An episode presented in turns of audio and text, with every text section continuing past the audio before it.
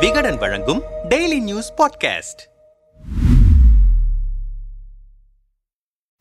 ஈரோடு இடைத்தேர்தலில் அதிமுக படுதோல்வி அடைந்ததிலிருந்தே எடப்பாடி பழனிசாமி குறித்து அமமுக பொதுச் செயலாளர் டிடிவி தினகரன் மிக கடுமையான விமர்சனங்களை முன்வைத்து வருகிறார். மேற்கு மண்டலம் தன்னுடைய கோட்டை என மார்த்தட்டிக் கொள்ளும் எடப்பாடி பழனிசாமியால் ஈரோடு கிழக்கில் ஏன் வெற்றி பெற முடியவில்லை? ஆளுங்கட்சி மீதான அதிருப்தி இருந்தும் கூட காங்கிரஸ் கட்சியால் எப்படி அறுபத்தி ஆறாயிரம் வாக்குகள் வித்தியாசத்தில் வெல்ல முடிந்தது? எடப்பாடியிடம் பணபலம் இருக்கிறது இரட்டை இலை சின்னம் இல்லாதிருந்தால் நிலைமை இன்னும் எவ்வளவு மோசமாக இருக்கும் என யோசி யோசித்து பாருங்கள். இரட்டை இலையை பழனிசாமியிடம் விட்டு வைத்தால் மேலும் பலவீனமாகிவிடும் என்றெல்லாம் கடந்த வாரத்தில் டிடிவி தினகரன் கடுமையாக பேசியிருந்தார். ஜெயலலிதாவுடன் எடப்பாடி பழனிசாமியை ஒப்பிட்டு பேசுவது சிரிப்பைத்தான் வர வைக்கிறது என்றும் டிடிவி விமர்சித்திருந்தார். இந்த சூழலில் கடந்த பதினோராம் தேதி மதுரை விமான நிலைய பேருந்தில் எடப்பாடி பழனிசாமியுடன் பயணம் செய்த அமமுகவை சேர்ந்த ராஜேஸ்வரன் என்பவர் துரோகம் செய்த எடப்பாடி பழனிசாமியுடன் பயணிக்கிறேன் என எடப்பாடி பழனிசாமிக்கு எதிராக கோஷமிட்டு அதை பேஸ்புக்கில் நேரலையாக பதிவிட்டார். அந்த காட்சிகள் சமூக வலைதளங்களில் வேகமாக பரவியதுடன் ஊடகங்களிலும் விவாத பொருளானது. எடப்பாடி பழனிசாமியின் பாதுகாப்பு காவலர் கிருஷ்ணன் ராஜேஸ்வரனிடம் செல்போனை பறித்துக் கொண்டு அவரை மத்திய தொழில் பாதுகாப்பு படையினரிடம் ஒப்படைத்தார். இச்சம்பவம் தொடர்பாக இருதரப்பு மீதும் காவல்துறை வழக்கு பதிந்துள்ளது. திடீரென எடப்பாடி பழனிசாமி மீது அட்டாக் மோடில் இறங்க காரணம் என்ன என்பது அமமுக வட்டாரத்தில் விசாரித்தோம். இடைத்தேர்தலில் தோல்வியடைந்தாலும் பரவாயில்லை. எப்படியோ கட்சியை முழுமையாக கைப்பற்றிவிட்டோம் என்ற மிதப்பில் எடப்பாடி இருக்கிறார். முன்னாள் அமைச்சர்களும் அவரிடம் பெற வேண்டியதை பெற்றுக்கொண்டு தனி பெரும் தலைவர் போல எடப்பாடியை ஏற்றுக்கொண்டிருக்கிறார்கள்.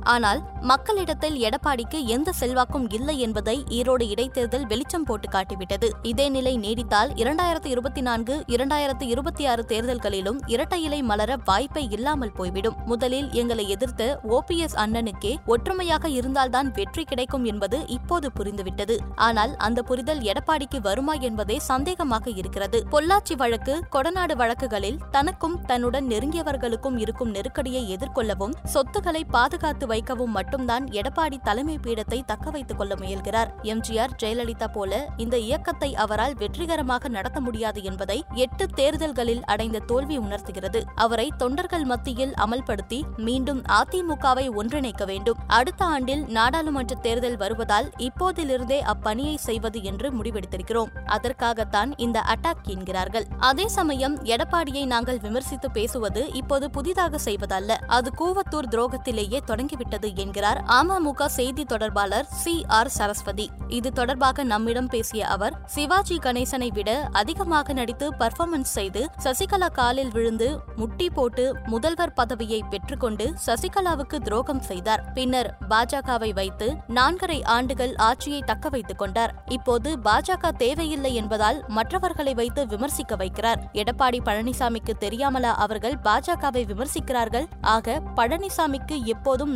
உணர்வே இருப்பதில்லை. ஜெயலலிதாவை விட சிறப்பான ஆட்சியை கொடுத்தவர் எடப்பாடி என்கிறார் ஆர் பி உதயகுமார். சசிகலா முதல்வராக வேண்டும் என அம்மா சமாதியில் மொட்டையடித்தவரும் இவர்தான். இப்படி நாளுக்கு ஒரு நிலைப்பாட்டை எடுப்பவர்களை கூட்டு சேர்த்துக் கொண்டு அதிமுகவை அடித்துக் கொண்டிருக்கிறார் எடப்பாடி பழனிசாமி. இதனிடையே அமமுகவுக்கு பதிலடி கொடுக்கும் வகையில் இரண்டு நிர்வாகிகளை தன் பக்கம் இழுத்திருக்கிறார் எடப்பாடி பழனிசாமி. அமமுகவில் மாவட்ட செயலாளர் தலைமை நிலைய செயலாளர் மதுரை மண்டல பொறுப்பாளராக இருந்த முன்னாள் எம்எல்ஏ கே கே உமாதேவன் சில மாதங்களுக்கு முன்பே அமமுகவில் இருந்து விலகிவிட்டார். சசிகலா ஆதரவாளராக செயல்பட்டு வந்த அவர் தற்பொழுது எடப்பாடி பழனிசாமியை சந்தித்து தன்னை அதிமுகவில் இணைத்துக் கொண்டார். அமமுக செய்தி தொடர்பாளரும் மாநில இளைஞரணி செயலாளருமான கோமல் ஆர் கே அன்பரசனும் எடப்பாடி பழனிசாமியை சந்தித்து அதிமுகவில் இணைந்துள்ளார். இது டிடிவி தினகரனை மேலும் கடுப்பாக்கியுள்ளது. அங்கிருந்து சிலரை இழுக்க இவர்களும் முயற்சித்து வருகிறார்களாம்.